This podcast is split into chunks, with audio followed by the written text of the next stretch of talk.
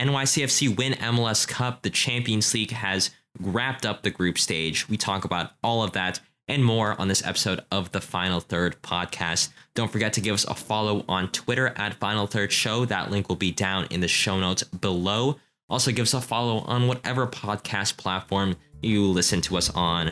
And yeah, enjoy the show. Thank you for Um, downloading. I, I haven't adjusted the mic levels. There we go. It's it's already pre-adjusted. Good. Cool. All right, I'm recording on Audacity. Test, test, test. Yep. Mine's up. Okay. Uh, let me record here. Dun, dun, dun, dun. All right. Okay, that's a little. Oh wait, no, no, it's not low. It was. I was just talking low. We're good. Okay. Uh, I can lead us in. Hello, everybody. Welcome back to the Final Third podcast. It's a Monday. It's our news and predictions episode. As always, I'm one of your co hosts, AJ Tabura. I'm a fan of Minnesota United, West Ham United, the U.S. national teams. And Jack, today, I'm also NYCFC. Let's go. no, I, my knew. I knew it was gonna happen. I knew it was gonna happen. no, I'm not an NYCFC fan, but I am uh, going to be talking about them coming up because they won a certain trophy that Jack and I uh, both watched. And speaking of Jack, my co-host Jack is joining me as always today. Jack, how are you? Uh, I'm doing well. I I had a busy weekend, but I was still able to watch some soccer here and there. But I am a fan of Chelsea. Was good. Good ga- Good rivalry game this weekend. Uh, fan of Minnesota United, Atalanta, and of the U.S. and French national teams. Yeah, yeah. And Atalanta, as far as I know, didn't go too well. Oh, it went. It went great. They had a comeback win. Oh, okay, okay. I Yeah, don't know what I'm thinking of. they- Maybe I'm thinking I- about yeah, the I- Champions League. Yeah, no, and we, we don't talk about the Champions League. they're, they're competing for the big trophy, the Europa League, so yeah. it's fine. Hey, hey, West Ham is there too.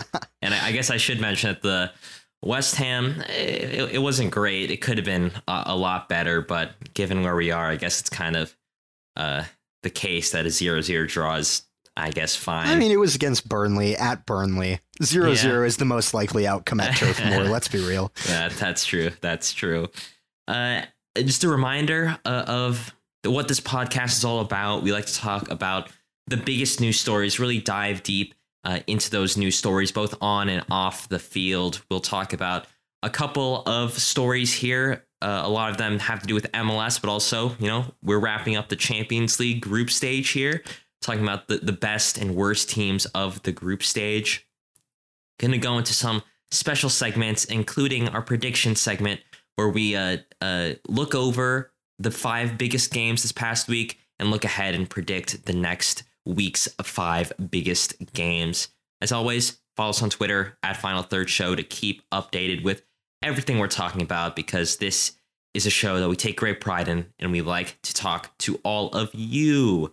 Jack, are you ready to dive into uh, some big news stories here? Yeah, let's get into it. All right. Well, Jack, did you happen to watch a certain New York City football club winning MLS Cup this Saturday?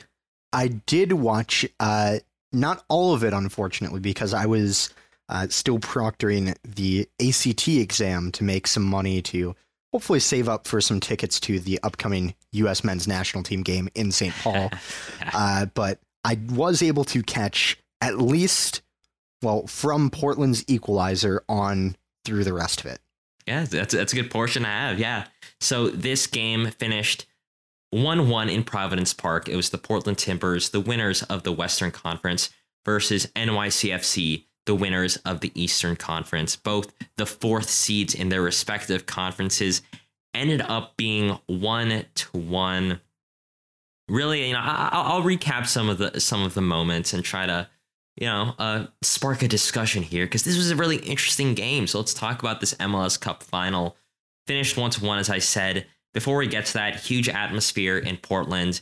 It was rocking. It was a record attendance in Portland uh, in terms of, uh, yeah, I think since uh since they remodeled the stadium, this is the the biggest crowd in Portland. Lots of people came out, including the head coach of the New York Yankees and one of the higher ups of City Football Group. And Jack, I don't know if you saw this. Uh, th- there was a video going around from the pregame where they had a huge inflatable MLS Cup trophy. I did not see this. No, because you should you should look at it because because of the wind, it knocked the wind knocked the trophy down, and so it was all deflated and stuff. And they tried to cart on the field to like, have this like big ceremony, and it was just it was just kind of like crumpled over. yeah, there you saw. Yeah, it. I've seen it. I've seen it. That's funny. Oh my god. Yeah, uh, but but despite that, you know, uh, the Portland supporters, the traveling NYCFC supporters came out. Portland had a, a really cool uh, uh, tifo that they organized. Really impressive given the short turnaround time. I especially liked NYCFCs because you know Portland Timbers. New York City is known for their Timberlands, the the, the boot uh, company, and so NYCFC had a bunch of cutouts of uh, Tim's, the, the the boots, and kind of like uh, you know, swung those around uh, throughout the game. So that was really fun. Uh, but speaking about on the field, Jack and I recapped, or not recapped, pre-capped, I guess is the right word. Previewed. Uh, yeah. Well, I, I, wanted to rhyme with recap. Oh, okay. okay. Uh, we previewed uh, this final and talked about what we would expect, and kind of what we expected to happen. You know, happened. Uh, NYCFC uh, had you know a good amount of chances needed to be very uh, v- very clinical with them because Portland Timbers were playing on the counter, kind of bunkering, really strengthening the, strengthening their defense and letting their you know dynamic attack do the rest once they were able to counter. Uh, case in point, NYCFC had 52% of the possession, although it seemed more like 60% in the first half. And honestly, like a, a lot of people have mentioned this, it was disjointed at times. Maybe it was because of the the heavy rain that was coming down in the Pacific Northwest. Neither side really had a great open play chances uh, open up for them. Portland's open play XG was only 0.99, NYCFC's was only 0.44. They had their chances in the first half, but it all came to a head in the 41st minute. A goal by Castellanos, a beautifully placed header to make it 1 to 0 before the half a time whistle blew. Uh, what a goal from him! He's really known for uh, his headers. Portland are not known for giving up set piece goals, but here he they were, you know, giving up a goal, kind of confusing. But you know, when it's you have the Golden Boot winner scoring uh, for NYCFC, I guess that's you know that's what just happens. Uh, Jack, did you see that goal? What, what, what do you think of that? And uh, do you think that Portland should have done better there? Yeah, I know you mentioned their their defense uh, in the preview. So. Yeah, I, I, was going to say, uh, I'm pretty sure they have one of the worst records defending against set piece goals. I, I could be I actually, wrong. I actually I, think that's the opposite, which is why I kind it? of okay. highlighted. Uh, I don't think they conceded a set piece goal in about 20 games. The last time I think was their six to two loss to Seattle. Oh, okay. Yeah. Okay. Uh, well, I mean, their defense still is a liability, I think, and I think it showed on that. They they lost uh, Castellanos completely, really, and if you give him if you give him a, a few inches, he's gonna try and shoot for goal, and yeah. that's what he did. And you know, uh, it, it's only fitting that he scored in this final. You know, he's the Golden Boot winner for a reason, and uh, yeah, I, I mean, it, it definitely helped them, especially you know 41st minute, kind of an ideal time to take a mm-hmm. lead. You know, right before halftime. Uh, really, really, really well done from from them. Yeah, you have the momentum uh, going into the halftime break. That's that's really, really good.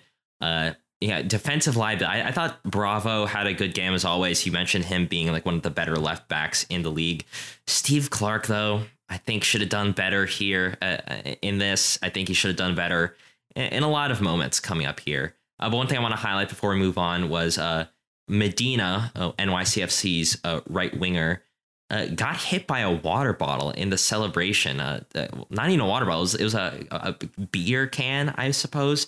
I, I, saw two objects getting thrown. One of them hitting him pretty squarely in the not necessarily face, but like neck and clavicle area, and you know that's got to hurt, especially moving at that velocity. Uh, Jack, anything to say about that?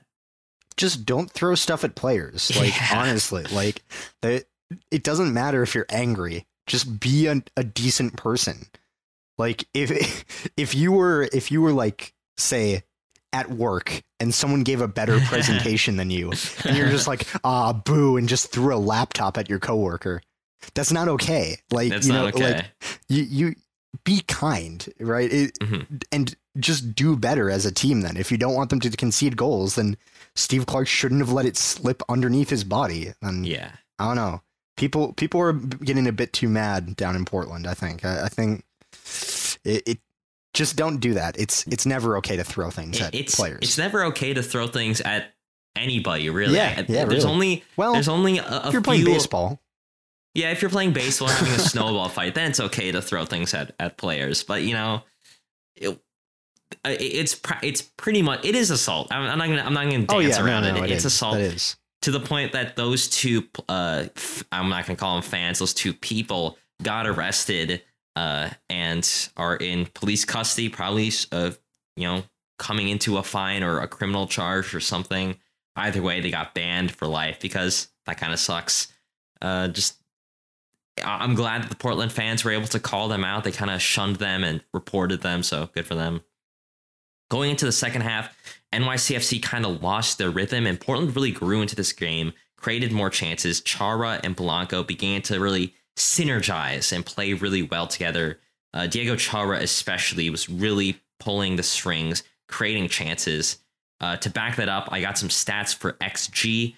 First half XG, Portland only had 0.17 and uh, NYCFC had 0.58. But in the second half, NYCFC only had 0.25 and Portland had 0.74. So they were creating some good chances in terms of XG. Blanco came off in the 62nd minute and he seemed fatigued. And this is one of the weaknesses that Jack really mentioned with Portland was, you know, Jack, really mentioned like, you know, if Blanco is fit, he's going to be very, very dynamic, such a good attacker for Portland. Some might say that he wasn't 100% there because he seemed pretty fatigued. Jack, would you have started him? Do you think it was worth starting him, or do you think uh, it was worth having him as maybe a super sub coming in late at the game? given given what i saw from him i think super sub would have been a far better option Yeah. uh, I, I really think you know like you said he didn't look exactly on top of his game. He was he was good uh, but he, he wasn't fantastic as we know he can be. Mhm. and i think you know if there's even like a doubt of fitness i think you just use him as a super sub then. Uh, manage the minutes. Uh, also you know have him on for penalty kicks potentially you know. Uh, that Right. that's another that's another thing because you'll I'm, I'm sure you'll talk about it but they definitely missed him in those in that shootout hmm Yeah. I mean, he, he was he was the game changer that you highlighted in your preview. So Mhm. Yep. uh, not having him at 100% and having him tired by the start of the second half was not exactly what you want to see out of your MVP caliber number 10. Uh, Chara, however, wasn't fatigued, neither Yimmi nor Diego uh, for Portland. At one point in the second half, right before 90 minutes, Medina breaks away from the Portland defense. It's like the 89th minute. Portland uh, just had uh, a corner and or no, NYCFC just had a corner. Portland are trying to come back. Medina breaks away from the Portland defense and is in on goal, but 35 year old Diego Chara sprints and closes him down. Huge, huge moment, especially because Mora, uh, uh, their number nine, Portland's number nine, scores a dramatic last minute goal off a rebound from Chara and Niezgoda's shots. Kind of falls to him. Uh, huge, huge moment. The stadium absolutely erupted. You can barely hear anything, even on, on a TV. Like it, it was a nuts, nuts moment. And this was literally last, last minute. It was. It, we only had four minutes of, of stoppage time, some thereabouts. It was like 90 plus third minute. And Jack, I'm gonna ask you how that goal was and how you enjoyed it, because it was a great moment. But also, uh, I, I'm forgetting. I think it was Callens. Uh, supposedly got fouled, got pushed down by uh, a Portland player. Do you do you believe that that goal might have been uh, or should have been called back? Uh, I I don't think it should have been called back. I, I'm I'm looking at I'm looking at the clip again. It's a they're both jumping for a header. Uh huh. and one of them is is uh it's it's Chanot I think that gets fa- that gets fouled potentially. Okay. It it looks like they're both jumping for it and contesting for it. it it's clear that they're that they're both going for it. So I think I think that he just loses out, and you know I I think it, it's a well taken goal. Uh, it it was a lucky rebound as well. It's very lucky that it fell right back to him. That's exactly the person you want a rebound to fall to as Yeah. well if you're Portland in the 94th minute. Uh, so pretty pretty well pretty well done. Uh, you know, it it was awesome to see Portland celebrating. You know, I, I am not a huge fan of either of these teams in particular, uh, but it was cool to see one of the better fan bases in MLS uh, get that moment. Yeah, and that that's gonna be that, that's gonna be a top ten MLS moment for years to come because the raw emotion erupt out of that stadium after their MLS season got extended by 30 more minutes was just it it, it, it could it could bring a grown man to tears. That's how beautiful it was. Uh, extra time, Valeri came on uh, right before the 90th uh, minute. Uh, not much to say. I mean, both uh, teams had their chances, but it went to a shootout. And this is where, you know, things kind of fell apart for Portland. Overall, yeah, I yeah, want to say you actually called it as well before this even start before the shootout even happened uh, on our Yeah, Twitter. that's you know, true. follow us on Twitter at Final Third Show. But AJ called this completely. Yeah, I mean, I basically said like Portland are going to want to score in extra time, and they were really, really trying. I think they were the ones on the front foot. Maybe NYCFC were more content going to penalties because I thought, you know, Steve Clark, yes, he had a penalty shootout win against FC Cincinnati in the MLS's uh, back uh, Yep, yep. playoffs. But that's also Cincinnati, and that was also two years ago. Sean Johnson just recently won uh, against uh, New England Revolution uh, in this playoffs. So I was like, Sean Johnson, I think, is going to be the better of the two goalkeepers going into a penalty shootout. And I was absolutely right because, uh, yes, Portland did not take very good uh, penalties for their first two penalties. Both Felipe Mora and Diego Valeri got their penalties save. Castellanos uh, uh, made his Alfredo Morales. His penalty got saved by Steve Clark. So, you know, you know, credit Steve Clark, but especially credit to Sean Johnson for saving two in a row. And then after that, all everyone made their shots. Maxi Moralez, Magno, and Callens, who got the winning uh, penalty kick for uh, uh, NYCFC.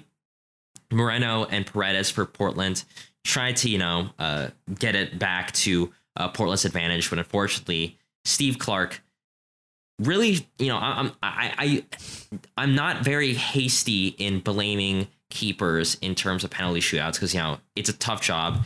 Uh, you it's literally no pressure because it's either your hero or you know it's whatever.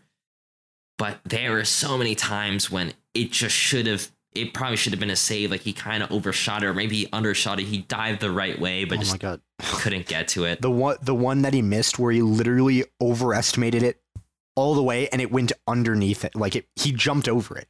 Yeah, He jumped over the ball. It, it was that that one was kind of embarrassing, I'm not gonna lie.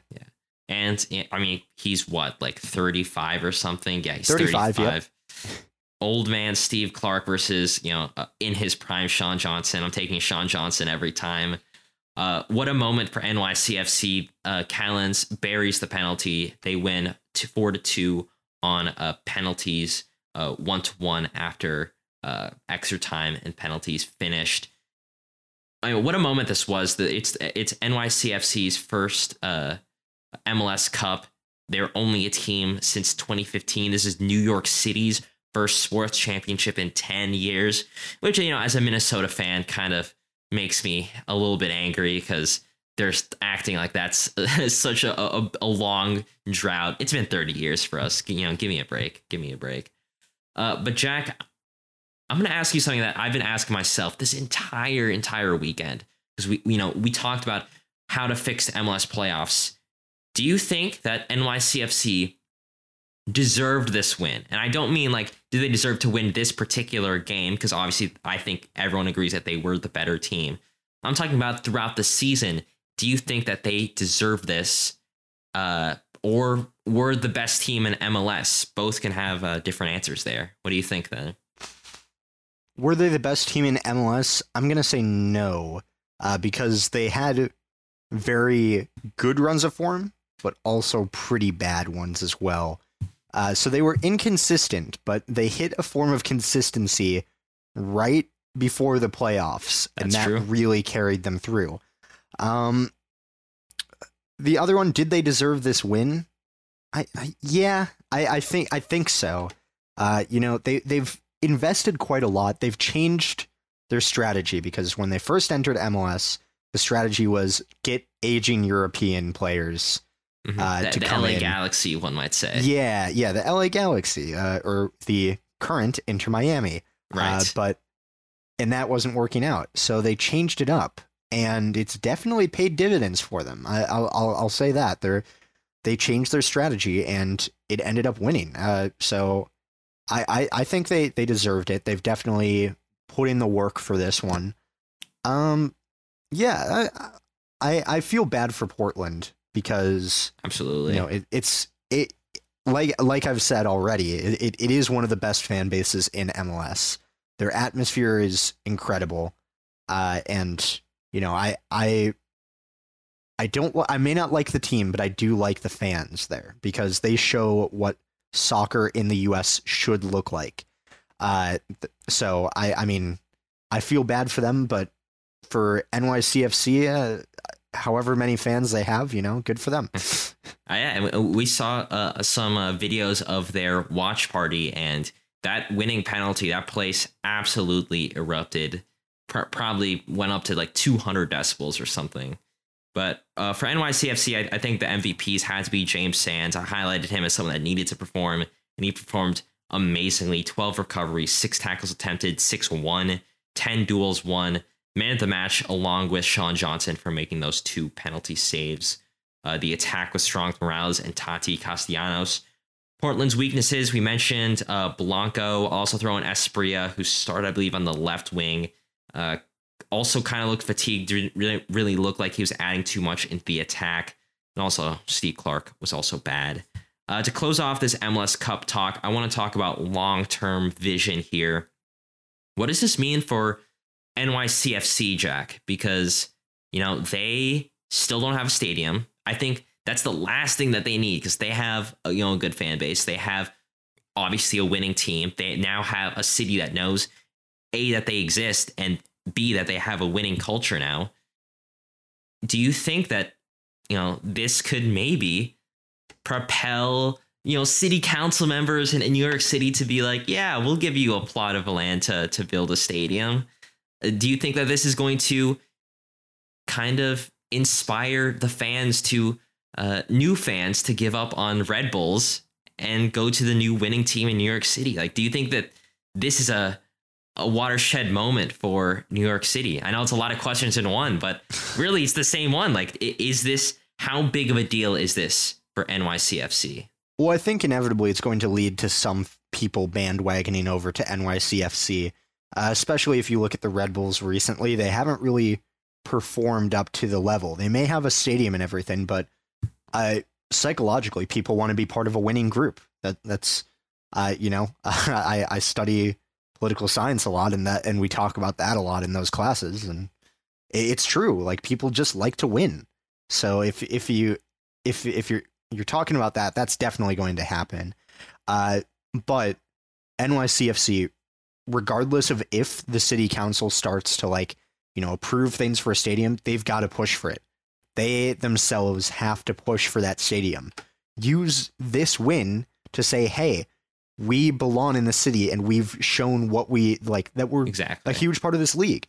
And you know, you, you've got you've got to try and get that stadium because if you don't have that, uh, you're not going to get the hardcore soccer fans. I think, like you Mhm. you might you might get a lot of more casual watchers who are like, oh, this is cool. They won uh, the the championship, uh, so let, let's go check them out. But you know, I, I I think you you've really got if you if they want to take over NYRB, right? If that's what they want to do, they need that stadium because they've got the Red Bulls beaten in literally every area except for stadium atmosphere. That Right. that's it.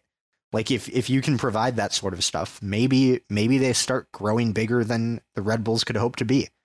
You know that that's that's what I think. I, I think no matter what, they are held back permanently by the fact that they don't have their own stadium. Yes, and which is why we we were both happy to see that RSL did not win the Western Conference and that this match would not be played in Yankee Stadium. Like it, it's it's a huge handicap on not just them but the league. And I really think that now that they show like, hey, we gave you guys a championship, you know, give us a plot of land. It doesn't have to be crazy. Like somewhere in the Bronx, even if it's the I believe one of the the most recent ones is like a the the parking the parking garage tearing that out, down right outside Yankee Stadium and building a stadium there. That's a perfect spot. You know, keep it in the Bronx. We we love the Bronx. That would be huge, and I think building the momentum, right? We now we know that New York is blue, so just build up on that momentum, and you just have the you have the city won at that point. And to quickly talk about the Red Bulls, you know they've been here since day one, 1996. They entered the league as the Metro Stars you know, it, it, there's a saying that's so metro uh, in terms of choking. That, that's what that what that saying means when a team chokes. That's so metro. They've now gone more than 25 years without a championship, uh, without a U.S. Open Cup. You know, three supporter shields. That's cool. That's cool. NYCFC now have won the league in just six years after coming in as an expansion team. I, I really don't know how Red Bull fans can swallow that. That's such a hard, hard pill to swallow. Your rival plays in a baseball stadium. They've been in the league for like 19 years after you. And now that they have a championship, there's it's indisputable. New York is blue, at least for the near future. And that really sucks. I I I, saw a Reddit post, and we'll, we'll move on after this, but I saw a Reddit post uh, about uh, the New York Red Bulls. It was it was in the Red Bulls subreddit, and they were saying like like th- this is this is like the worst case scenario, right? Their atmosphere is already kind of taken a plunge. Attendance has already taken a plunge because uh, Red Bull has not been very good in recent seasons, and now they're like, well, our rival just beat uh, Portland for the, the MLS Cup why would any casual fan want to go all the way out to New Jersey to watch a game for a team that has kind of a crappy atmosphere, a good stadium, but a crappy atmosphere, and obviously a, a team that hasn't won a championship? So it's looking dire for Red Bulls. It's looking up for New York City FC and City Football Group, who now have uh, four teams who are champions of their respective leagues.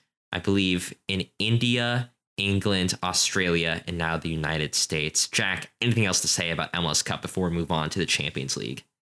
I mean, it was it was a good penalty shootout. It was, uh, and also, um, I have been scarred for life by Ronny Deila's celebration. Uh, yeah, if you really, if you really don't need your eyes anymore, you can look it up. But uh, otherwise, I'd just suggest staying away from it. It's not, it's not nice. yeah. He, he he promised he would do the same celebration he did uh, when he managed another team. Uh, I'm forgetting which team it was, but when they escaped relegation, he stripped down to celebrate. And when he came to NYCFC, he promised if they won the cup, he would strip down again, and he did, shirt and pants and everything. And uh, yeah, to be Yeah. fair, uh, at the very least, it's not like his body is like unsightly. Like it was fine, but at the same time, I was like, damn man, put a shirt on. yeah, yeah. and also the fact that he started doing push-ups after it, and, Yeah. and just like in front of the MLS Cup as the players like gathered around, kind of weird. Yeah. Just kind of weird. All right, Jack. Let's talk about the Champions League. Right. Uh, the the final match day wrapped up. All six match days are completed, which means we now have all 16 representatives going to the final 16 decided here. So I thought we would uh, first go through uh, all, all of the teams that made the last 16 and the teams that made uh, I shouldn't say made failed to make the last 16 and are relegated to the Europa League. So Jack, why don't you walk us through the final results of the Champions League group stage? Yeah, well, Group A, City and PSG advanced to the round of 16, and Leipzig uh, will be in the Europa League. Then we've got, uh, you know, we, we knew that result was going to happen. That was already Yeah. set in stone, pretty much. Uh, Leipzig getting into the Europa League is huge because uh, for a while it was looking like they might be out of Europe altogether, but no, they've scraped something at least. Uh, Group B, Liverpool get through perfect, uh, perfect record. Uh, and Atletico Madrid are also going through barely. It, it took it took a lot uh, for them to make it through, and the disparity between these teams is massive in this group. But uh, and then FC Porto will be in the Europa League. Bad news for AC Milan after seven years of being out of the UCL. They're heading home immediately after the Dang. group stage. That's that that really sucks for the six time winners. I believe they're six time winners. Uh, that that's not great. Although it is good that they've made it back into it and look on path to do the same this this te- season as well. Group C, Ajax surprised everyone and topped the group with a perfect record as well. And shockingly, Sporting CP, Sporting Club de Portugal, beat out Dortmund for the second round of 16 spot from Yeah. Group C. Dortmund are in the Europa League, and uh, we best not talk about Bes- Be- Besiktas. Uh, yeah, uh, the uh, only the only team to get zero points in the group tough. stage. That's tough. Yeah, that's really rough. Um, also the worst goal differential. Uh, so really just the worst team. Mhm. Sorry, sorry, Besiktas. Uh, it's too bad for you. Uh, group D, Real Madrid and Inter are making it through, and debutants Sheriff are in the Europa League. So overall, a decent showing for the Moldovan side. Uh, and in Group E, the third unbeaten team, or not un- just unbeaten, but perfect team, Bayern Munich make it through. And the big shock and the big news story from this Benfica make it to the round of 16. And Barcelona, for the first time since I believe 2004, Yep. Yep. are down in the Europa League. And do you want to know what's really interesting about that, AJ? What? The first time, uh, the the first time they were in the Europa League, Oh yeah. like uh, or the last time, was the first season or the last season without Messi. The first season without Messi now, back in the Europa League. It Mm. really, it really shows how much he was carrying that yeah, team. I'm seeing a trend for- there. Interesting. Yeah. Um, I, I, I was about to say I'm no statistician, but I am a statistician, and uh, yeah, it seems like there might be a correlation there. Uh, statistically significant, maybe. Maybe. Uh, but yeah, Barcelona are going to be battling it out in the Europa League. Let's be real; they probably won't even make it into the final or even close to that, uh, based off of their recent form. yeah. West Ham will take care of them. Don't worry. West Ham versus Atalanta in the Europa Leagues, and because speaking of Atalanta, Yeah. they are in the Europa League after two relatively impressive, I think, uh, UCL campaigns. They've been dropped down to the Europa League with Man United and Villarreal, the last Europa League winners, and actually both of the last two fi- the the finalists from last season Yes, in the Europa true. League, making it through to the UCL group stage. And then we had the Group of Life Group G. Lille and Salzburg make it through. Two U.S. Uh, players. Wait, be these are the two through. teams I also predicted last time around that would uh, That is true. it. So Uh, and S- Sevilla did exactly what they wanted to do, which is get third so they could go to the Europa League and win it for maybe a fifth time now, I believe they're going for. So, uh, and Wolfsburg um, are gone. Uh, Yeah. Wolfsburg had a really underwhelming campaign in the in the UCL this time around. And then we have Group H, which uh, we don't need to talk about who came first or second in this one. Uh, but uh, Juventus and Chelsea are through to the round of 16, while Zenit St. Petersburg are going through to the Europa League. So that's how all of these came through. Came through. So AJ, who are your most impressive teams? Yeah, when we, we're looking at the most impressive teams, uh, I, I picked. I I wanted to have a balance between teams that just like did well and you expect them to do well, and also teams that surprised me. So, uh, my three most impressive teams, I had number one Lille. I thought Lille were going to finish last in Group G. I think it was actually my prediction. Yet they powered through, only conceding four goals and having the likes of Jonathan David score three to keep them afloat in uh, that group of life, Group G. Uh, really impressive from them. I wasn't expecting it after they kind of went through some uh, turmoil within their player personnel uh, and their managers. So uh, to see them uh, not just go through but also win the group, really impressive. Second, I have Ajax became the first Dutch team ever to win all six group stage games. In fact, before this season, I think winning all six games in your group stage has only happened like six times before, and now we have three in the same season. Like crazy, crazy numbers.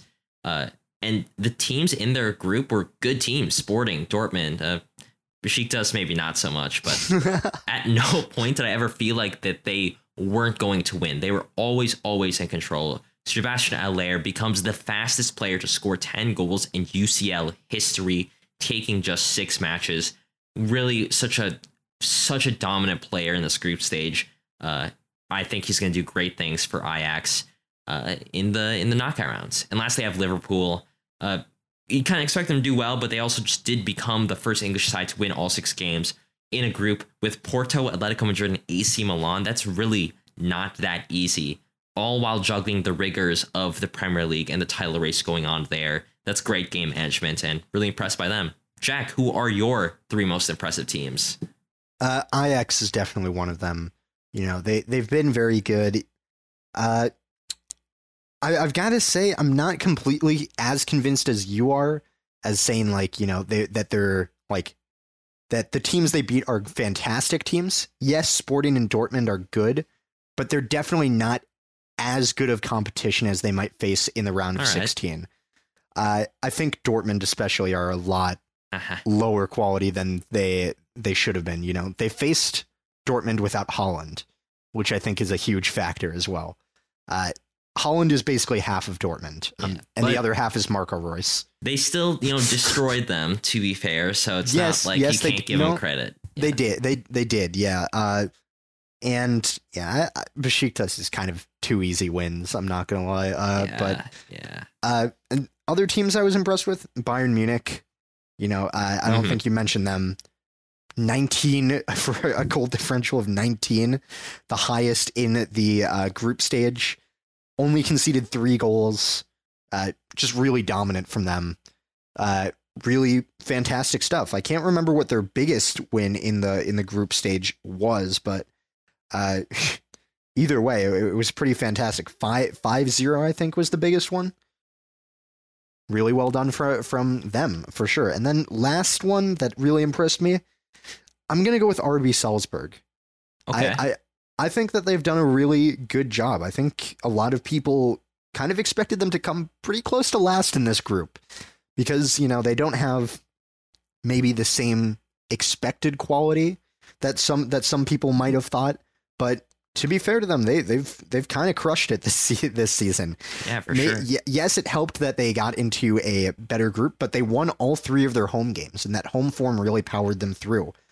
Uh, Noah Okafor with three goals and Karim Adeyemi with three goals as well. Uh, really helped. It really helped them through this game, uh, through this group stage, and I, I, I, you know, I'm I'm excited to see what they do in the knockout rounds.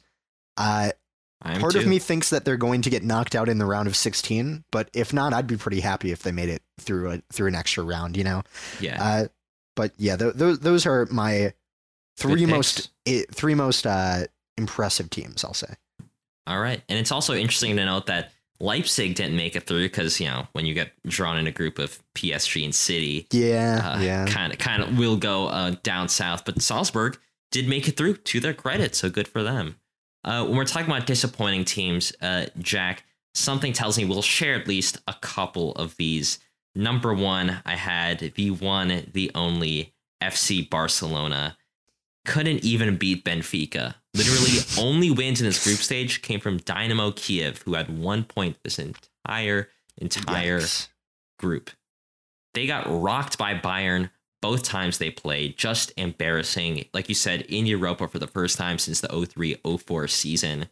Like, no matter which way you cut it, to not make it to the Champions League knockout rounds, which is a sign of, you know, respect, even if it's just the round of 16, you get knocked out there. Like, it's a status symbol to be a Champions League club. And now that, you know, FC Barcelona are going through this turmoil, uh, have drawn to to Osuana or whatever, however you pronounce that Osasuna, Liga, yeah. Osasuna uh, this past weekend. Um, it- it- Xavi has a lot of work cut out for him because you know when you have so much dead weight on your team, you have so much uh, discord going on in the front office to the to the, the management to the ownership to everything. Like this was just a, an entire failure from the from the group stage. Uh, probably going to continue into the Europa League. I wouldn't be surprised if they won the Europa League because you know, let's face it, it's FC Barcelona. I, I still think their B team or not their B team, like this less talented team is still good enough to be a contender for Europa, but still huge disappointment, not just from the group stage, but also just the league in general. Borussia Dortmund's my second one. Got embarrassed by Ajax both times. Got, got pummeled four to zero. Couldn't best sporting. Really disappointing showing from them. Yes, they were missing Erling Haaland. Yes, they had a new head coach, but at the same time, you expect them to put up more of a fight in a group that honestly could have been winnable for them if they had all the pieces uh, functioning as expected. You know, losing to Ajax both times and you know drawing once and losing once, I, I believe to, to Sporting CP. Oh wait, Lost. no, they didn't draw one. They they beat Sporting once and lost them once. Okay, so you couldn't beat them in the standings. There we go. So I'm still technically correct. Uh, so I'm really disappointed by them. Third, you could put AC Milan or RB Leipzig. Given just the expectations, you'd expect them to do a little bit better. Um, RB Leipzig might have been a third place team, but for a lot large parts, they looked like a fourth place team. AC Milan, you'd probably expect them to maybe even challenge to, for the knockout rounds. That didn't happen. I just think that's a bit of a failure. Uh, Jack, what do you think? Yeah. Uh, well, first, right off the gate, uh, Barcelona, most disappointing team. I'm I'm flat out saying it. Most disappointing team of the group stage. Yes, they got drawn into a group with Bayern, but you should be beating Benfica and Dynamo Kiev. I mean, you, Absolutely. they beat Dynamo Kiev. Fine. You should be beating Benfica at least. And the fact that they almost lost to Benfica as well Oh, like I almost lost them that. twice. That's right. They almost did. If Seferovic knew how to finish a goal, uh, then may then this would have been way worse for them. And I'm going to call it. I, I actually think that they might be the next AC Milan in that they're gonna they're gonna regress for a while, and be, it's going to be a long time before it gets better. yeah. They're th- this might be really harsh, but I honestly think that the Barcelona team now is just straight up bad. It there's very few good players. I, I think in there. Hey, I, I you're not getting any complaints from I- me. They are bad. I mean, like Depay, fine. That that's about the best player they have. Mhm. And Yeah. Memphis Depay has not been that great in La Liga either. You know what I think uh, they need to do, and this is a bit of a tangent, but Mhm. uh, you know they obviously have Depay, and I guess you know he, he's one of their their best attackers right now, alongside I can't Guerrero. He's old. Who cares about him? Yeah. But honestly, uh, they're rumored to be selling uh, Sergiño Dest, Frenkie De Jong, and Ter Oh, Stegen, and th- those three are likely to get you know a, a pretty mill. So you know, I think they should really just rebuild this team, sell those players. They have a lot of like really talented U twenty players that they're giving debuts to. Really lean into the academy again, and don't buy anyone right away. Just get people on loan and just try to figure stuff out. Like because it's disappointing. the thing about it though, and not not to break away from from the topic too much, is that Barcelona just uh, they even if they sell these players, that money can't really be allocated towards buying new players Yeah. or really anything. It has to be allocated to covering their debt. Like even selling all three of those players, that that nets them what 150, maybe 200 mil if they're lucky. Maybe right? Like I Yeah. mean, that's that's not even enough to cover half of their debt. Half like that's not even enough to cover a fifth of it. They they are so far in debt that like it honestly I I wouldn't be surprised if Barcelona just you know just stops being a giant in Yeah. Spain. Like I mean they it's already arguable that they're not really a giant anymore. Uh, if you if you look at if you look at all the the stats and what they've done, like what's gone wrong this season, but that's that's for a different top. That's for a different Yeah. video. We could go. Who even are your more other disappointing teams? my other disappointing teams. Uh, I I'm gonna I'm gonna say another really disappointing one. You know, Dortmund were disappointing, uh, but I I think one of the most disappointing teams for me was Chelsea. Okay. If if you would ask me if they had beaten Zenit, Zenit wouldn't it wouldn't be a question that they that they were a good team. That that 15 points would have been their best ever group stage record in the Champions League. That so if they had beaten Zenit, would have been fine. But the fact that they drew against them in that 3-3 draw makes them disappointing to me. Because, you know, those are the kinds of games you need to finish off. Like last season in the Champions League, the reason why they won the whole thing was because they finished games off. And like they they were good at defending those last minute chances and stuff like that. That didn't happen this time around. Mhm. And you know, I I I think like that makes it a little bit disappointing for sure. Yeah. Uh maybe that's just because I have high expectations of them after they won I the mean, Champions League, right? right. But Yeah. uh, and then last disappointing team, I think Wolfsburg is pretty disappointing, honestly. It feels like they barely even put up a fight in this group stage. Yeah. I'm not going to lie. Uh, they were known in the Bundesliga last season for having a near impenetrable defense, right? yeah. They gave up 10 goals in six games this time around. Uh, I'm not sure if they even kept a clean sheet in uh, in the UCL this season. Uh, I'm looking through this. I, I don't think they did. And uh, or sorry, no, they kept one clean sheet in a 0-0 draw. Good. That that's pretty awful when you consider that they play a back three with decent players as well, decent defenders. Uh, overall, just really disappointing for them. And you know, I, I think they definitely should have done a lot better in a lot of their games, but they just gave up really easy chances and got punished for it. Uh, so those those are probably my most disappointing teams. I think.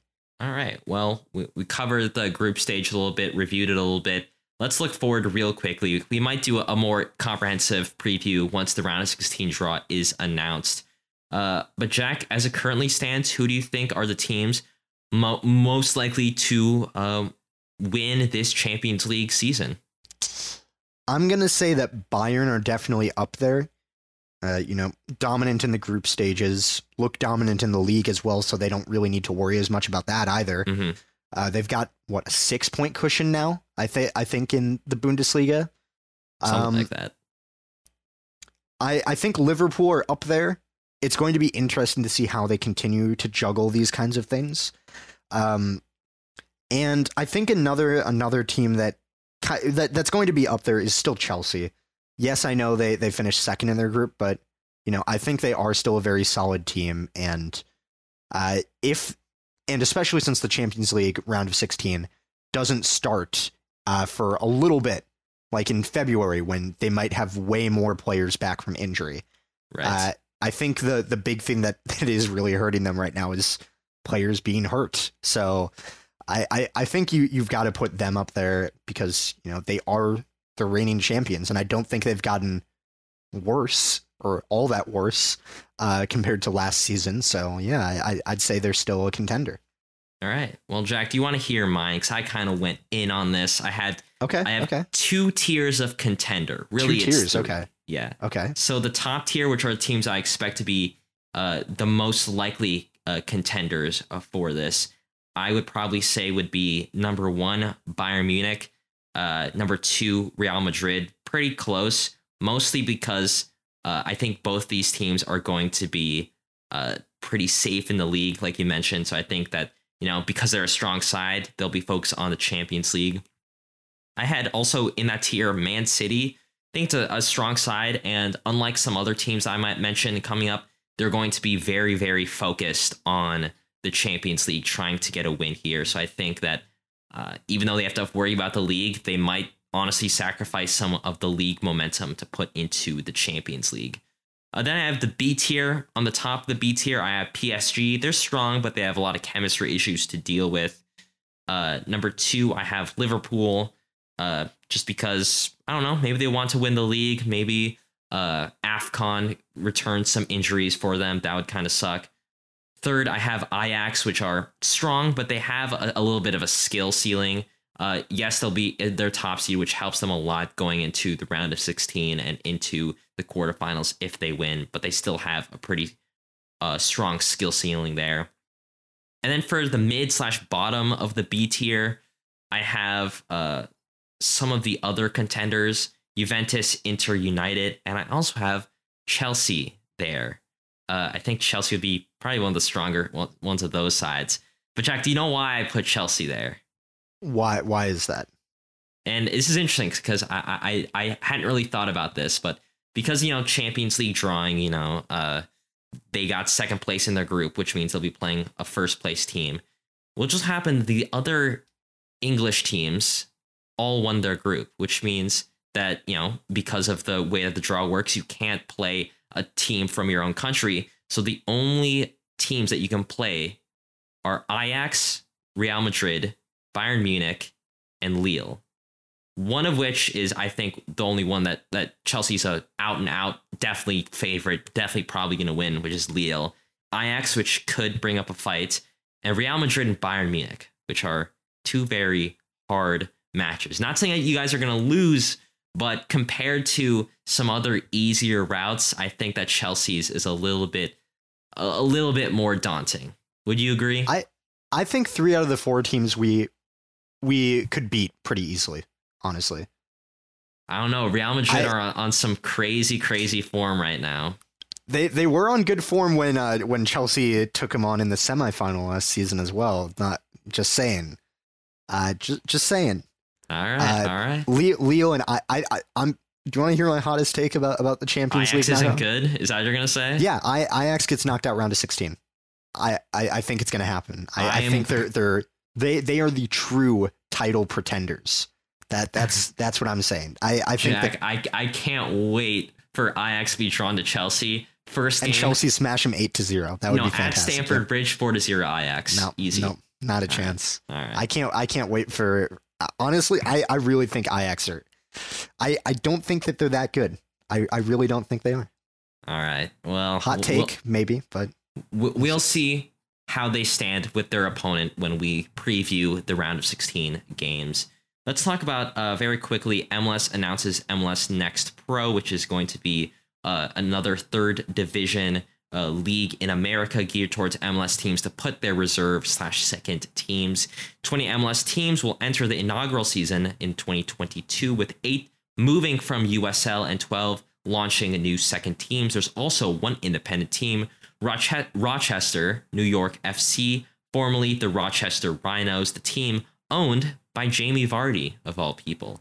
The teams joining in 2022 are Chicago, Colorado, Columbus, Cincinnati, Dallas, Houston, KC, Miami, Minnesota, yay, New England, NYCFC, Orlando, Philly, Portland, RSL, San Jose, Seattle, St. Louis City, uh, St. Louis City, of course, ahead of their 2023 inaugural season, Toronto FC, Vancouver, and Rochester. In 2023, Atlanta, Charlotte, DC, LA Galaxy, LAFC, Nashville, Red Bulls, and Austin will join them. This is a league that's going to be focused on development where youngsters and established senior players can play for a spot potentially on the first team. They're looking to use it to try new formats and new competition rules as well. Jack, real quick, do you have any opinions on this? Because I have a lot of opinions because I have a lot of opinions on league formats.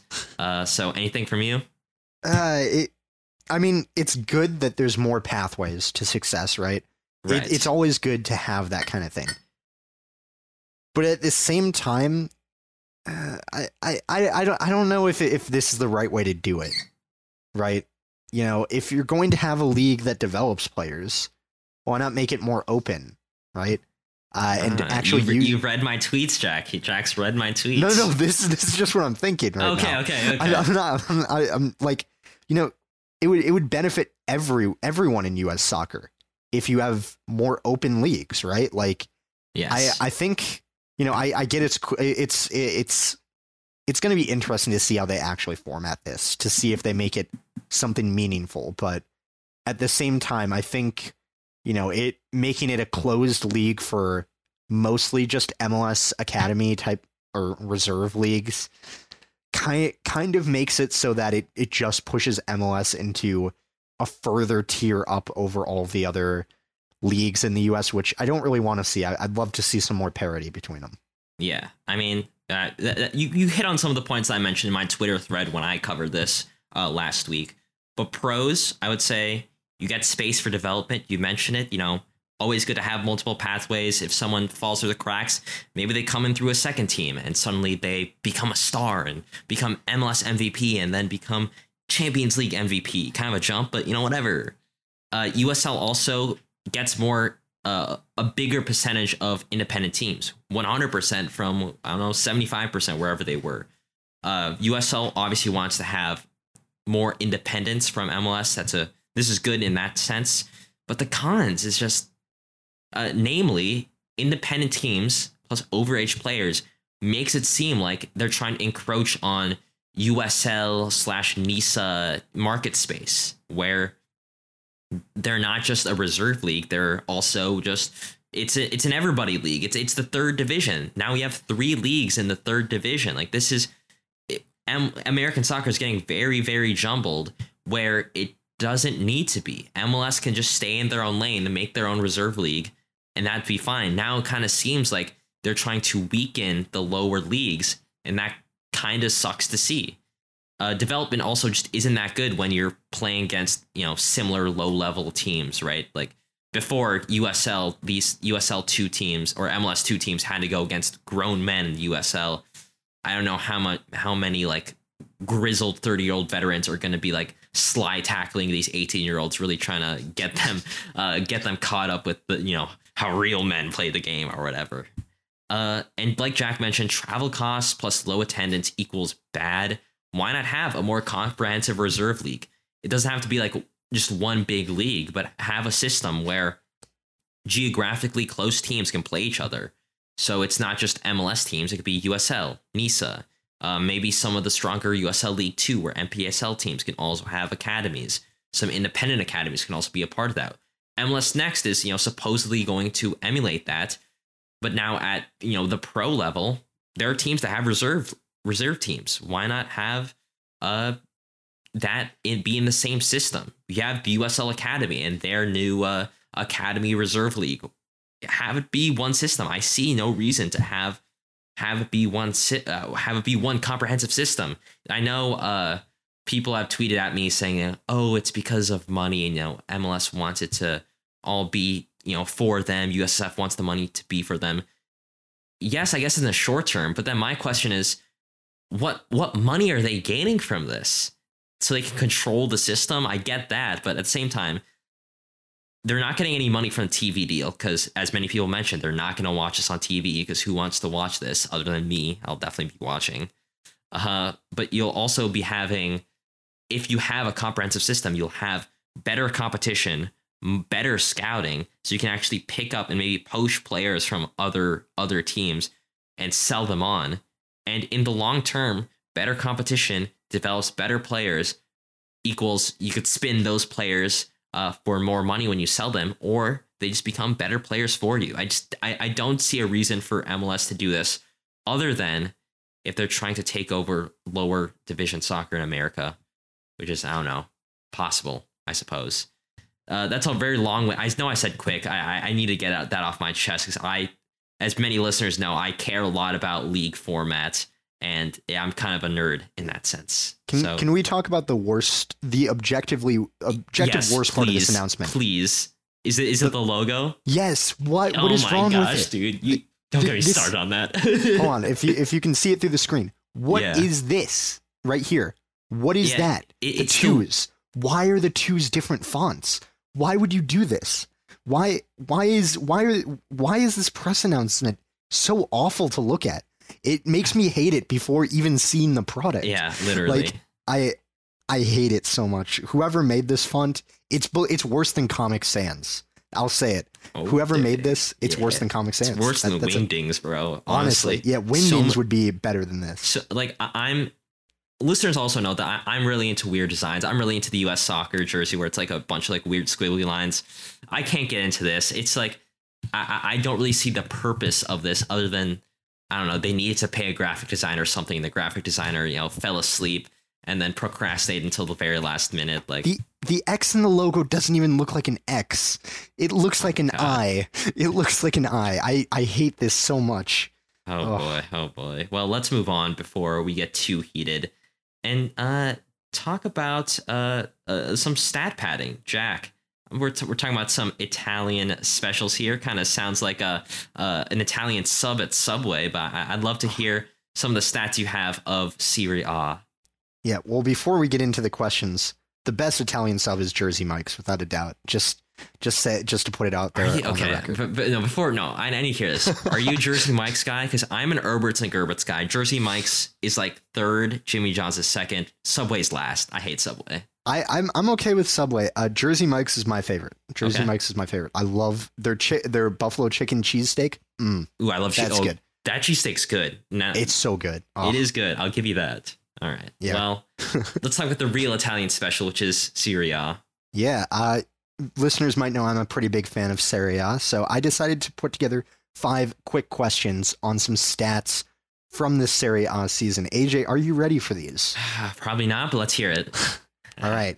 So first, we're we're gonna start. We're gonna start off with a relatively easy one. What Italian team is the only team in all of Europe's top five leagues to have zero draws this season? Another hint: they boast a ten win and seven loss record so far. God. Uh, can I have a hint on where they are at the table? Or not? No, I guess that won't help me. Another hint, maybe. Another hint: I believe you like this team quite a bit. Oh, Uh, okay, okay. Yes, I think uh, it, this actually makes sense. Yeah, uh, I think this would be Fiorentina. I have a scarf from them. Okay. Yes, yes, it is Fiorentina. That Yeah. that is correct. Zero Sweet. zero draws. They go all all out, all or Yeah, nothing, really. And th- that makes sense. That makes sense for them. Awesome. Yes. And- There you go. You've got the first one. So, next one.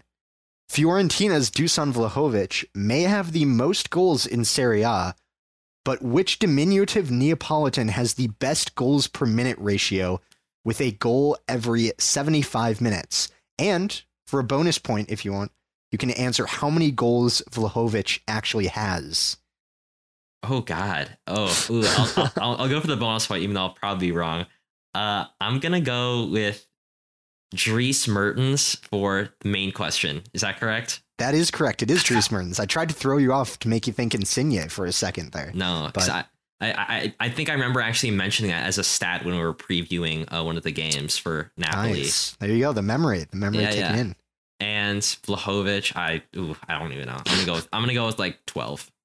He's got 15. Oh, okay. 15 in 17 games. Not too bad for a 21 year old, you know. Yeah, that's pretty good. Big right. money transfer coming his way for sure. Probably, yeah. All right. Next one here. Which two teams have the best form in Serie A, winning all five of their last five games? Okay. AC Milan can't be the answer because they drew their game today or this weekend. Okay. I'm gonna go. Oh, I know it's not Napoli. okay. Uh, I'm gonna go with the other two teams in the top four, uh, Inter and Atalanta. That is correct. You got okay, them both. Let's and go. Come on, Jack. Gotta if make you wanna- harder. if you want a bonus point here, you can answer this one. Which team has the worst form? Which uh, they ha- only have one point from their last five games, and they have the worst goal differential over those uh, five games.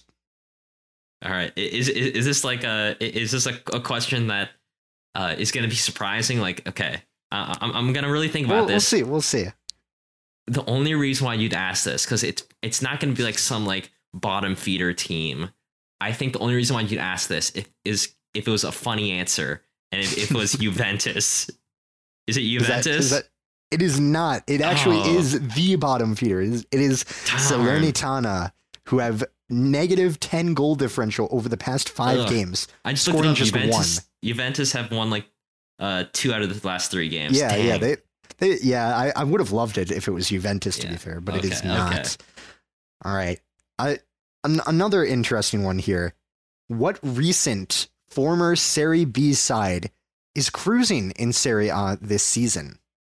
Uh, well, a lot of them are former Serie B. Like, uh, so the From from last season, we'll, we'll say from last season. Uh, I'm gonna act like I, I know uh which which teams I, I know uh I know Venezia were one. Uh, I'm looking at the list of teams. I, I don't know which ones are B. that that's what makes this one tricky. You said to make the question harder, yeah, so I, I. I, eliminated the part that made it easier. So Okay. Uh, ooh, actually, th- this team that I'm seeing, I'm pretty sure is a Serie B team. I have no idea. Uh, is it Empoli? I'm, I'm pretty It sure. is. You got it. It is Empoli. They they were in Serie B last season, and they're in didn't that. seventh right now. Wow. Yeah, pretty impressive. Roma. I'm, I'm looking at the table now. Okay. Yeah. Interesting. All All right. right. Last question to see if you can get the perfect. I've never what done it before. Italian player Oh, has God. the most assists in Serie A this season, and how many does this player have? Can I get a hint on that? A hint? Yeah. Uh, I'll, I'll give you how much. I can give you how many assists he he Okay, has. okay. He has seven assists. Seven assists. Uh, do I know my Italian attackers? I'm gonna go. I'm gonna go with Chiesa. It is not, unfortunately. Dang it.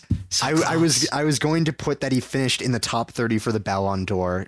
Do you know who it is? If I give you that, Uh, now, uh, do you think I really cared about the the Ballon d'Or? uh, was it uh uh uh uh? Ooh, no, not, it, uh, the name's in my head, but I'm forgetting the the. what The what team player. are you thinking of right now? Uh, I can. Uh, what team am I thinking of right now? I, I, I, I'm thinking. I'm thinking right now of, of the Euro team. Uh, oh, okay, I see, I see. yeah.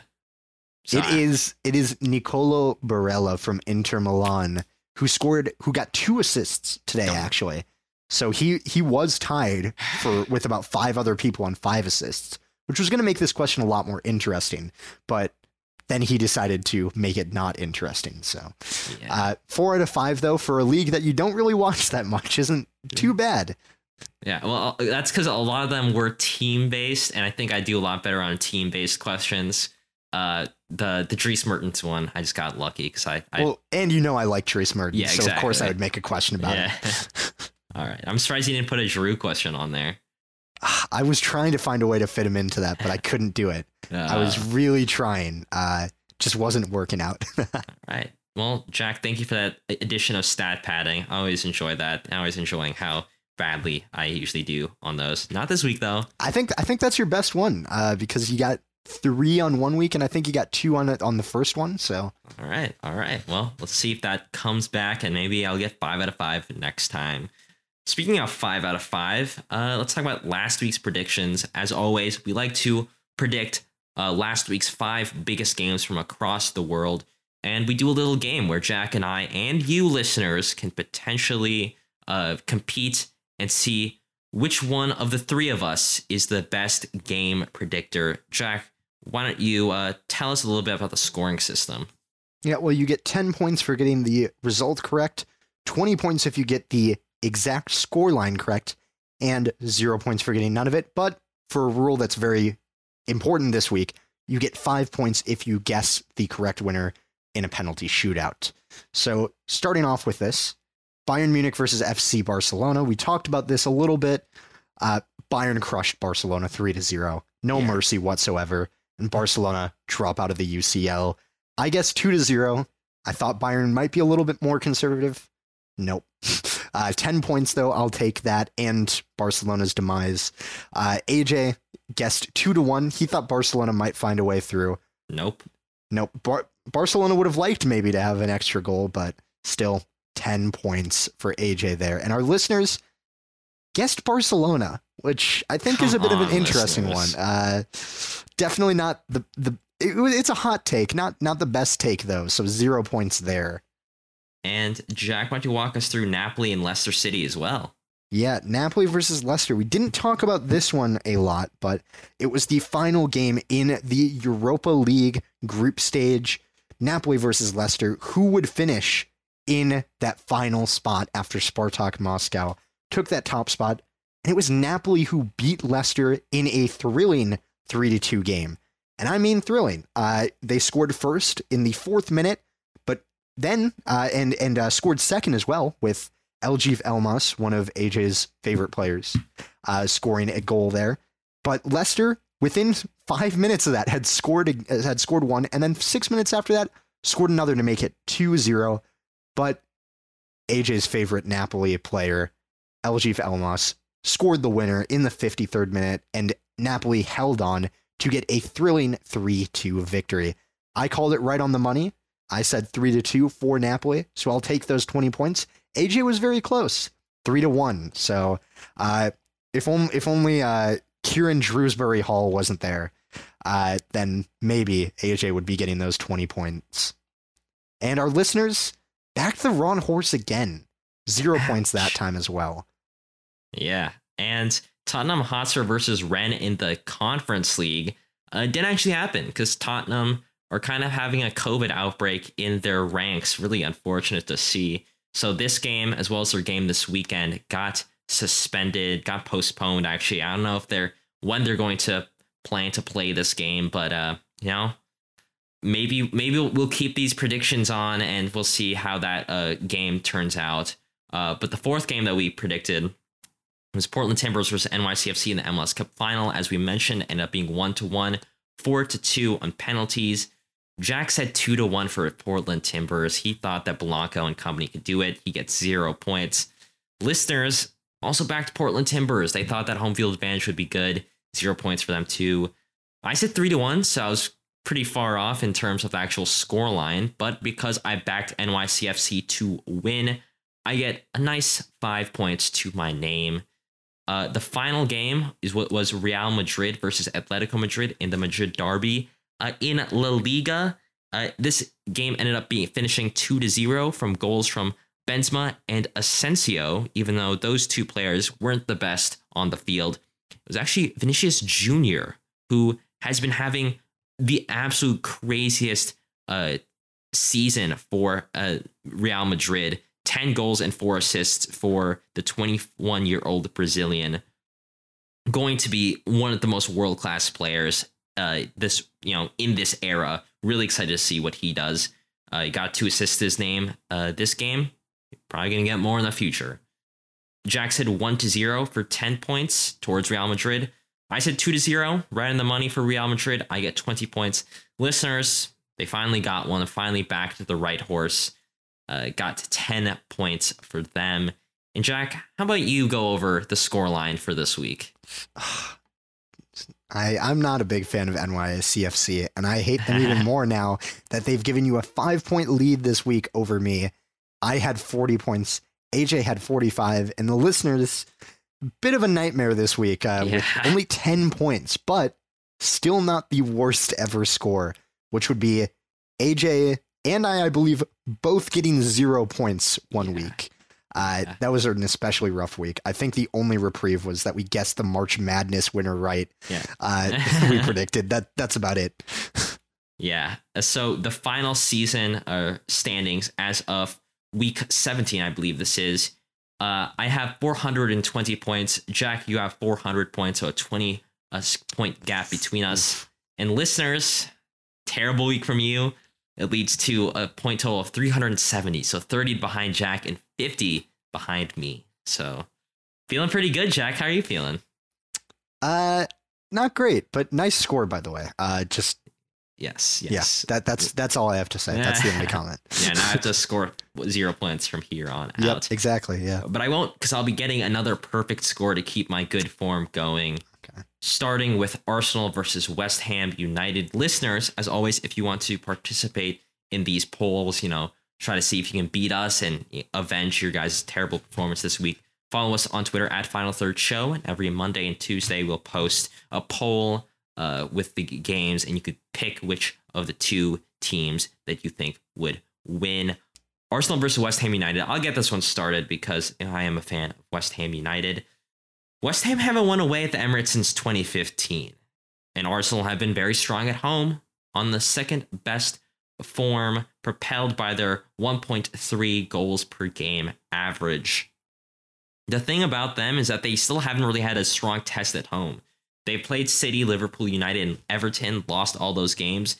They've hosted Chelsea and Tottenham, won the Spurs game, and lost the Chelsea game. So West Ham have every chance to score goals in the fixture, but it's kind of hard to tell where Arsenal's strength is right now. Odegaard coming into his own, netting some returns, bodes well for the Gunners as Smith Rowe has been out for a bit. An attack of Saka and Martinelli is still really good, even without ESR. On West Ham's side, though, they've had an uninspiring draw at Burnley today with Antonio out of form and no backup strikers and an injury stricken defense. I see this being Arsenal's chance to make a run for top four. I'm sorry, Hammers fans. It pains me to do this. I'm going with a 1 to 0 win for the bad guys. Reed, I know if you're listening to this, you're probably smiling. Don't I, this is this isn't a trend. We'll get you know, mm, we'll get you, we'll get you. One to zero for the Gunners. Jack, what do you say? Uh, I am going to go for a one-one draw in this Okay. one. You know, I, I take that honestly. I I, I might take that. I mean, West Ham's defense is not looking good. Uh, Yeah. Cresswell, Ogbonna, Johnson, Zouma, and Fredericks are all out with injuries. Literally, all of your injuries are defenders. Yeah. Uh, oh, This is like the Liverpool defensive crisis last year, but to the max. Uh, Yeah. it's it's it's it's pretty bad. Uh, and you know, at the same time, I'm not completely convinced by Arsenal. Still, I I, I know that that uh you know that win against Southampton was good, but the loss to Liverpool, United, and Everton especially yeah. that that's the big thing that shows that this team is still very vulnerable. Uh, and you know not really that good at finishing off games. I think they might score first and then you know west ham it's probably going to be Masuaku scoring a goal like that he didn't he didn't intend to hit. Still kind of mad about that one. Uh, but you know I, i'm going one to one. Yeah, I mean, it also you know goes against Arsenal for the fact that they played Southampton. We're missing their top two goalkeepers, both McCarthy and the other guy that I'm forgetting uh, was out due to injury. So not looking great for uh, Southampton. And Arsenal got 3-0, but was it really that hard? I don't know. Uh, next is uh, a women's Champions League game. We haven't really uh, previewed this since the final last season, but they're wrapping up their group stage. And Jack just happens to involve one of your teams, one of uh, the team, the, the the team of the, the year or whatever the Ballon d'Or thing was called. It's Wolfsburg versus Chelsea FC in the group stage. Jack, who do you think is winning this? Well, uh, this was this this is an interesting game. Final group stage game. Chelsea need a good result here. As long as they don't lose, they finish top of their group. Yes. So they're definitely going to want to. The first version of this game, or the reverse fixture, finished three to three with Chelsea scoring in the Yes. 90 plus second minute to tie it up. So, you know, if we get something like that again, it'll be really impressive. I am going to say that Chelsea win this. Uh, yes, they had a really uninspiring game against Reading this past weekend where they lost one to zero. But at the same time, I, I, I I- Wolfsburg just isn't looking as good as they did in seasons past, and they might be top of the uh, Frauen Bundesliga, but I, I, I, I- I'm not complete. I'm not completely convinced that this team is okay. the same as it as it was before. I'm gonna go for a two-one win for Chelsea Ooh. with Sam, Sam Kerr is gonna score one, I think, and maybe body check someone. It- you know, why not? that was sick. That was sick. It was sick. It was sick. However, I don't think it's gonna happen, Jack. You know why? Why? Because Wolfsburg, I think, are a good team. Have I watched a lot of Frauen Bundesliga games? No. Have I only watched Wolfsburg uh, through the Champions League? Yes. However, they've been pretty good in the Champions League. Like, yes, they, they are in third place. Yes, if Chelsea lose this game, they might uh, get second place to Juventus in another competition, which would be very, very funny to me. And I'm probably not funny to you no. but they are, you know, you said they are on top of the Frauen Bundesliga, and they have a good roster. The likes of Netherlands player Dominique Janssen, uh, Shanice van de Sanden, and some great German strike players in striker Tabea Wassmuth, who has a competition leading six goals. Uh, Turid Knaak, who has three assists, alongside Lena Oberdorf, who also has three assists. That's pretty good. And being at home, being able to draw away uh, from home against Chelsea is pretty good. This Wolfsburg team, I think, has enough. I also like the drama. Two to one for Wolfsburg. And let's see where Chelsea finishes. Jack, the next game, U.S. men's national team versus Bosnia and Herzegovina. I'll get us started here talking about the U.S. men's national team. Because they're not in any FIFA window, both these sides are heavily domestic based. When I look at the rosters, I am more impressed with the USA's. I think we're going to put out a little bit more of an experimental roster with the right amount of veteran continuity. I won't be surprised to see the likes of Justin Che, Jonathan Gomez, Aaron Long, Cole Bassett, Caden Clark, Cade Cowell, Taylor Booth, and some other players get a run out in some capacity. Overall, this should be a low key game where Berhalter just is playing players that happen to do well in camp and just, you know, getting a good look at them. Nothing really more other than that. I still think we are the better side, so I'm going to go with a 4 to 1 win for Camp Candy Cane, as some people are calling it. Jack, who do you think is winning this Clash of Titans? Uh, Titans is one word for it. Maybe not the word that I'd use here. Uh, I I think that the U.S. will win this one just because I think MLS is better than the Bosnian league. That that's Hot take. I that, think. I, I, I think that that's my main reasoning for it. Uh, and also the the U.S. roster isn't too bad in terms of who they've put together, given you know all the restrictions that they do have on this. And but the most important thing about this is just, it's just going to be good to see some of these players uh, for for the U.S. I'm gonna go. I'm not. I'm not as optimistic as you for a four-one win. Darn. I'm gonna say two to zero. I think, or mm, two to zero. We'll say two to zero. Okay. okay. We'll say two to zero. Nice. Dos Acero to, you know, end off the 2021 year. Jack, AC Milan versus Napoli, top four in Serie A. We've been talking about we've talked about Serie A a little bit today. Who do you think is winning this one? Ooh, uh, well, neither of these teams are on the best form that they've been in recently, and it's going to be really important for both of these teams to win uh, this game. They're both going to want it because they need to keep up with this title race. They're both heavily injury stricken. I'm not sure if you've taken a look at the injury list for both of these teams, but Napoli is missing Fabian Ruiz, Koulibaly, Zielinski, and Lobotka, whereas AC Milan are missing Rebic, Giroud, my, the best player of all time, obviously, uh, Rafael Leao, and Simon Kjær. Those are some heavy losses for both of the uh, for both of the sides. Ultimately, I'm going to be boring and say it's going to be a 2-2 draw. And that's not boring, but it's it, I think it's going to be a draw regardless between them. They're they're both going to want to not lose more than win. I think in this because they've got to stay with that title con, uh, title contention, and both of them are missing a lot of key defensive players, which makes me think that there there's going to be quite a few goals. Right. I know. Meanwhile, as I'm saying that, I know that every time I say it, I curse that, but whatever. Two two. I'm going with two to one for AC Milan. Uh, I, I I think that they are currently on form. The better of the two teams. I think on paper they might it might be a bit more even, but I'm really looking at the likes of Zlatan, Kessie, and Tonali to carry on their form and win this game. I think those are the three game changers in this match. If those three play well, uh, off the bench or starting, I think they will do well. Plus, Kessie and Tonali were able to rest uh, in them in this uh, past game, so I think uh, they should be up and at 'em for this Napoli game. So I'm gonna go two to one, two to one for AC Milan. Oh, that rhymed, so it must be true. Jack, Tottenham Hotspur versus Liverpool FC. Who is winning this one? Uh, a lot of it depends on if they get on if they're back from COVID or not. Yep, that is true. I forgot about that. Yeah, That's the big thing that that I'm wondering. Even without that, though, they're still missing uh, Cristian Romero, uh, Tottenham, as well as Sergio Reguilon, which is really rough for them. Liverpool have a fair share of injuries, but ultimately, Liverpool have just been really good this season, Mhm. and I don't think it stops with this Tottenham team.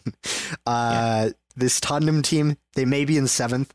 I don't think that's an accurate reflection of how good or bad they've really been. So I'm going to go with a two or three three to one win for for Liverpool. oh wow. Liverpool haven't been keeping a ton of clean sheets lately, so I, I'm Yeah. gonna I'm gonna go for three to one.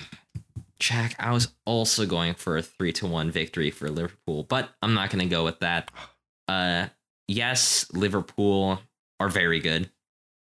they haven't been k- keeping any clean sheet, but still, this is a Liverpool side that has the competition's top goal scorer right now in Mo Salah, the team that's scoring the a league leading 2.8 goals per game, kept the most clean sheets in the Prem, maybe not recently, but you know, still had that stat, and haven't lost to Tottenham since 2017. That was that was even before the, the Champions League final. And then you have a Tottenham team that haven't been able to train together since this past week. Probably not going to be able to until a couple days before the Leicester game, if the Leicester game even happens. So this is going to be a very, very tight, tight window for Tottenham to get back into match fitness. And I just don't think that's going to happen. I am going to go for instead of a three to one, I'm going to go with a two to zero uh, win for Liverpool and get some Trent Alexander Arnold some uh, uh, clean sheet bonus points. Yeah. Jack, that is it for our predictions. Uh, how do you feel? Do you think you'll be able to bounce back and maybe retake the lead? Uh, I hope so. I really hope so. Uh, we'll we'll see about it. We predicted uh, we predicted a fair few similar yeah. results. It's really going to come down to though. I mean, actually, no. I say that, and we predicted different results for three out of the five games. But yeah. it, it's going to be an interesting one, especially since there's probably only two weeks left in the season for the prediction game. So yeah, uh, if i am looking if I'm looking at it, other than this next week, we have two more weeks of predicting, and then it's over. And then maybe the prediction game kind of evolves into something else. I don't know. We'll see. Ooh, listeners, preview, maybe. listeners, you have everything to fight for. So go ahead to our Twitter account, which is Jack. What is it? It is at Final Third Show on Twitter. You can find the prediction game polls as well as you know, uh, some other fun tweets that AJ and I are going to put out there. We we try and share our opinions on soccer news as it comes out, uh, and you know you're not going to want to miss anything from there, especially uh, as West Ham get a last minute uh, winner from. Who, who is it that always scores those last minute winners? Lanzini, Lanzini? is that? Yeah, I hope uh, so. And uh, you can see AJ absolutely go crazy on the Twitter timeline. You're not going to want to miss that. So make sure you click that follow button and enjoy enjoy the the content, I guess. Yeah, for sure. Also follow us on whatever podcast platform you listen to us on Spotify, Apple Podcasts, uh, Podcast Addict, whatever. Uh, go ahead and tell your friend about the show or tell your dad about the show. I'm sure they would all love to hear about NYCFC winning MLS Cup. We'll see you guys uh, next uh, this coming Thursday for a very MLS expansion draft themed episode, maybe NWSL as well. Cover that a little bit. Uh, and we'll see you guys same time, same place for next week's news and predictions episode. See ya. Bye for now.